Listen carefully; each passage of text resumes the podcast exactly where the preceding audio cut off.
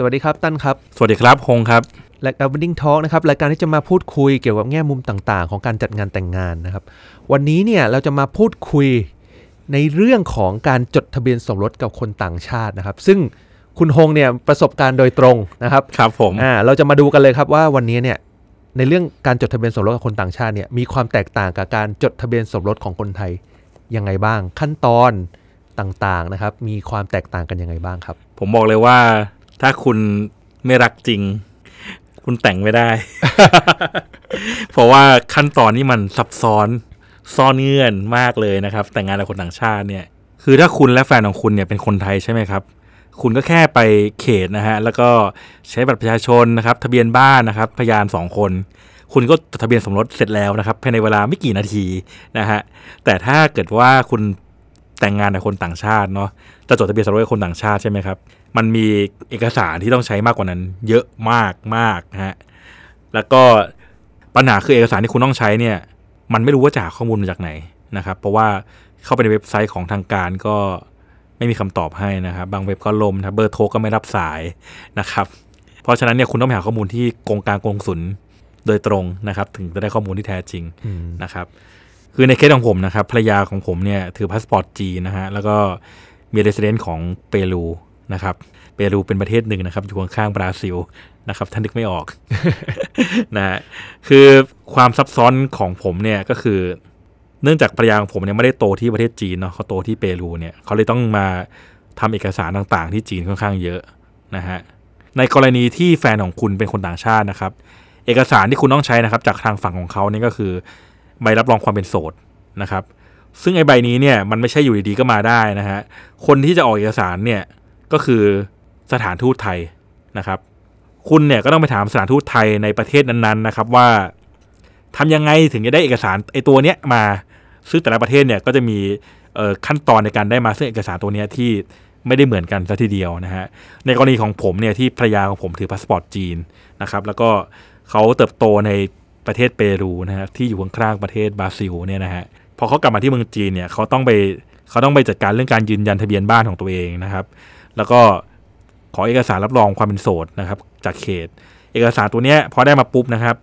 ต้องเอาไปแปลครับ แปลเป็นภาษาอังกฤษ เพราะว่าสถานทูตไทยนะฮะที่ที่จีนเนี่ยรับเอกสารเป็นภาษาอังกฤษนะครับ เอกสารพอได้แปลเป็นภาษาอังกฤษเนี่ยคุณเอาเอกสารเนี้ยไปรับรองที่กระทรวงการต่างประเทศของประเทศจีน รับรองเอกสารตัวนี้ รับรองเอกสารตัวนี้เสร็จเนี่ยคุณถึงมายื่นที่สถานทูตไทยที่ประเทศจีนได้สถานทูตไทยออกเอกสารอันนี้มาให้คุณเอามาที่เมืองไทยนะครับ ผม หลังจากนี้ขั้นตอนจากหลาย ๆ ประเทศน่าจะเหมือนกันแล้ว ก็คือว่าเอกสารที่สถานทูตออกมาเนี่ยเป็นภาษาอังกฤษนะครับ คุณเอาเอกสารตัวเนี้ยไปแปลเป็นภาษาไทยก่อน เพราะว่ารัฐบาลไทยใช้เอกสารภาษาไทยนะฮะ ถึงแม้สถานทูตไทยที่ต่างประเทศรับเอกสารภาษาอังกฤษนะครับ แต่ว่าที่ประเทศไทยนะครับ เขตรับเอกสารเป็นภาษาไทย ไม่รับภาษาอังกฤษ คุณเอาเอกสารภาษาอังกฤษตัวนี้ไปแปลเป็นภาษาไทยนะครับ คุณจะแปลเองก็ได้ หรือจ้างบริษัทแปลก็ได้นะฮะ ซึ่งผมก็แนะนำว่าเพื่อความประหยัดเวลาก็ว่าจ้างเขาแปลครับหน้าหนึ่งสามร้อยหกร้อยประมาณนี้ผมจำไม่ค่อยแม่นละนะฮะ เพราะว่าถ้าคุณแปลผิดแค่คำเดียวนะฮะ นั่นหมายความว่าคุณต้องยื่นเอกสารใหม่ทั้งหมดนะครับเวลาคุณยื่นเอกสารไอการรับรองนิติกรเนี่ยมันต้องไปรับรองที่กรมการกงสุลที่ไอศูนย์ราชการนะฮะที่เดียว คุณไปยื่นเอกสารเนี่ยก่อนเที่ยงของวันนี้คุณได้รับเอกสารอีก 2 วันนะครับกว่าจะกว่าจะเสร็จใช่ไหมฮะถ้าผิดนะฮะคุณก็จะรู้ตอนคุณไปรับเอกสารครับแล้วคุณก็ต้องมาแก้แล้วไปยื่นใหม่ครับ คุณก็คิดดูว่าคุณจะเสียงานเสียการขนาดไหนนะครับ ซึ่งถ้าเกิดคุณจ้างบริษัทแปลเนี่ย พวกนี้เขาแปลเอกสารกันทุกวันครับ ก็จบจะไม่เสียเวลานะฮะซึ่งมันก็มีด่วนครับ การรับรองนิติกรที่กรมการกงสุลนะครับ มีด่วนนะฮะด่วนก็ราคาแพงขึ้น จะได้ในช่วงบ่าย นะครับซึ่งผมก็ใช้ด่วนบริการด่วนนั่นแหละ เอกสารเนี่ยพอรับรองภาษาไทยออกมาแล้วเนี่ย ก็ยังไม่จบอีกครับ คุณยังต้องไปสถานทูตของประเทศนั้นๆเนี่ย ยื่นเอกสารอีกรอบหนึ่งนะครับ แล้วก็ยังไม่จบแค่นี้นะครับ คุณยังต้องเอาพาสปอร์ตเนี่ยพาสปอร์ตโดยปกตินะครับเป็นภาษาอังกฤษอยู่แล้วนะครับ ทั้งโลกใบนี้พาสปอร์ตเป็นภาษาอังกฤษใช่ไหมฮะไอ้พาสปอร์ตภาษาอังกฤษนะครับยังต้องแปลเป็นภาษาไทยด้วย คุณเอาพาสปอร์ตภาษาอังกฤษแปลเป็นภาษาไทยแล้วก็ไปรับรอง เมื่อกรมการกงสุลรับรองให้คุณเสร็จคุณจะต้องเอาตัวเนี้ยไปให้สถานทูตรับรองอีกรอบหนึ่งเหมือนกันนะครับ มันมีความซับซ้อนที่มันต้องแปลเอกสารแปลแปลแปลมา เพื่อสุดท้ายสิ่งที่คุณต้องการก็คือว่า หนังสือสำคัญความเป็นโสดอันเนี้ยเพื่อไปยื่นตอนจดทะเบียนสมรสนะครับ หลักๆ ก็ประมาณนี้แหละ แค่ขั้นตอนในการทำเนี่ยมันแปลแปลแปลมา แล้วแต่ละสถานที่เนี่ยมันไม่ได้ใกล้กันนะคุณนึกนึกภาพบอกไหมว่าส่วนราชการอยู่ตรงแจ้งวัฒนะใช่ไหมฮะสถานทูตจีนก็อยู่พระรามเก้าใช่ไหมครับระยะทางมันไม่ได้ใกล้นะฮะ ซึ่งแต่ละสถานที่ก็มีเวลาในการรับเอกสารไม่เหมือนกันด้วย อย่างกรมการกงสุลเนี่ยคุณก็ต้องไปก่อนเที่ยงนะครับ อย่างไอสถานทูตจีนคุณก็ต้องก่อนเที่ยงเหมือนกัน วันหนึ่งคุณทำได้เรื่องเดียวอะนะฮะแล้วต้องวิ่งวิ่งมา เพราะฉะนั้นเนี่ยการจดทะเบียนสมรสกับคนต่างชาติเนี่ยมันค่อนข้างใช้เวลาแล้วก็ซับซ้อนอยู่เหมือนกัน แล้วก็หาคำแนะนำได้ยากมากครับ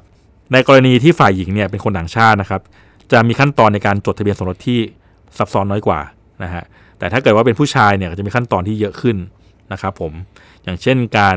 ต้องใช้ statement เพิ่มขึ้นนะครับพอคุณได้ใบรับรองความเป็นโสดอะไรนี่มาเรียบร้อยแล้วก็เอกสารต่างๆที่คุณได้แปลมาเนี่ยคุณก็เอาเอกสารพวกนี้แหละครับไปจดทะเบียนสมรสที่เขตนะครับซึ่งสำนักงานเขตที่จดนะครับ ผมก็แนะนำว่าให้เป็นสำนักงานเขตที่เขาจดทะเบียนสมรสให้คนต่างชาติบ่อยๆนะฮะอย่างผมเนี่ยจดทะเบียนสมรสที่เขตบางรักนะครับซึ่งเป็นเขตยอดนิยมอยู่แล้วนะฮะเขามีความชำนาญในการจดทะเบียนสมรสเป็นพิเศษอยู่แล้ว ก็จะง่ายหน่อย ฮะถ้าคุณไปในเขตอื่นเนี่ยอย่างตอนแรกผมไปสอบถามเขตแถวบ้านผมนะครับ ซึ่งไม่ได้อยู่ในเมืองเนี่ยเขาก็จะงงๆเลยเรื่องนี้เขาแบบไม่มีใครให้ข้อมูลผมได้ชัดเจนอะยิ่งเหนื่อยเข้าไปใหญ่นะครับ ซึ่งการจดทะเบียนสมรสเนี่ยคุณจดเขตไหนก็ได้เขาไม่ได้บังคับนะครับโอ้โหฟังมาขนาดนี้นะฮะคือขั้นตอนมันก็เยอะจริงๆอะฮะคือผมจับใจความได้ช็อตสุดท้ายเท่านั้นเลยนะฮะว่าสุดท้ายแล้วจดทะเบียนต้องไปจดที่เขตบางรัก เขตอื่นก็ได้ฮะในเมืองจดได้หลายเขตครับใช่ผมใช่ใช่อันนี้อันนี้เป็นตัวอย่างจากคุณฮงแล้วกันนะครัฮะบว่า แนะนำว่าไปเขตที่เขามีการจดอยู่บ่อยๆนะฮะก็การดำเนินการเนี่ยมันก็จะง่ายขึ้นนะครับครับ แต่เรื่องเอกสารทั้งหมดที่พูดไปตรงเนี้ยคืออาจจะต้องย้อนฟังสักเล็กน้อยนะครับเพื่อเรียบเรียงนะฮะว่าขั้นตอนมันต้องเตรียมอะไรบ้าง คือจริง ๆ ต้องบอกว่าอยากให้เตรียมทีเดียวแล้วให้มันจบดีกว่า ไม่จบครับเอาไม่จบด้วย เตรียมทีเดียวก็ไม่จบมันมันมันเตรียมไม่จบครับคือแบบฟอร์มต่างๆ พวกนี้มันไม่สามารถหาได้ในอินเทอร์เน็ตด้วย มันต้องไปขอที่กรมการกงสุลหรือที่สถานทูตเลยจริงๆอะมันไม่อืมมันไม่มีเอกสารออนไลน์ให้คุณนะ แล้วก็แต่ละประเทศมันใช้เอกสารไม่เหมือนกัน และผมก็ยังไม่รู้ว่าแต่ละปีแต่ละปีเนี่ยแบบฟอร์มมันเปลี่ยนหรือเปล่าด้วยอ่ายิ่งถ้ามีการเปลี่ยนแปลงยิ่งแล้วใหญ่เลย ใช่ใช่ครับ อันเนี้ยผมว่าต้องไปค่อยๆทำค่อยๆถามมาแหละ จริง ๆแล้วนะ ตอนนี้ก็ยังเป็นอย่างนี้อยู่ คือผมเนี่ยจดทะเบียนสมรสเนี่ยมาก็ เออจะสิบปีแล้วนะครับณวันที่เราจะทำเนื้อหา episode นี้นะครับ ผมก็หาข้อมูลเหมือนกัน ซึ่งคนที่จดทะเบียนสมรสปีที่แล้วเนี่ยสถานการณ์ไม่ได้ต่างกับผมเลยครับ ไม่มีข้อมูลอะไร support เลยจริงๆ ทุกคนยังต้องเดินทางไปที่กรมการกงสุลยังต้องไปที่สถานทูต เพื่อหาข้อมูลเองตลอด ไม่มีใครมีเอกสารพวกนี้ให้อืมนะครับ มันยุ่งยากจริงๆนะยุ่งยากครับยุ่งยากนะเพราะเพราะฉะนั้นไม่ไม่รักจริงนี่ไม่จดทะเบียนสมรสอะอ่าถ้างั้นเนี่ยบทสรุปของ episode นี้เนี่ย ก็คงบอกได้แค่ว่า ถ้าไม่อยากทำอะไรยุ่งยากขนาดนี้ก็หาแฟนคนไทยซะเถอะถูกต้องครับ โอเคอ่านะครับ ก็จบกันไปแล้วนะสำหรับการจดทะเบียนสมรสกับคนต่างชาตินะครับ ก็หวังว่าเนื้อหาในตอนนี้จะเป็นประโยชน์นะครับกับหลาย ๆ ท่านนะครับ ที่กำลังดำเนินการ หรือมีแผนจะดำเนินการอยู่นะครับ สุดท้ายนี้นะครับก็ขอขอบคุณเพื่อนเติ้งนะครับจากไลเซนนะครับสำหรับภาพประกอบสวย ๆ นะครับ สามารถเข้าไปดู สินค้านะครับได้ในเพจของไลเซนได้เลยนะครับแล้วก็ฝากพวกเราไว้ด้วยนะครับ กดไลค์กดแชร์แล้วก็ Subscribe ให้พวกเรานะครับ ติดตามกันในตอนหน้าครับผม สวัสดีครับ สวัสดีครับ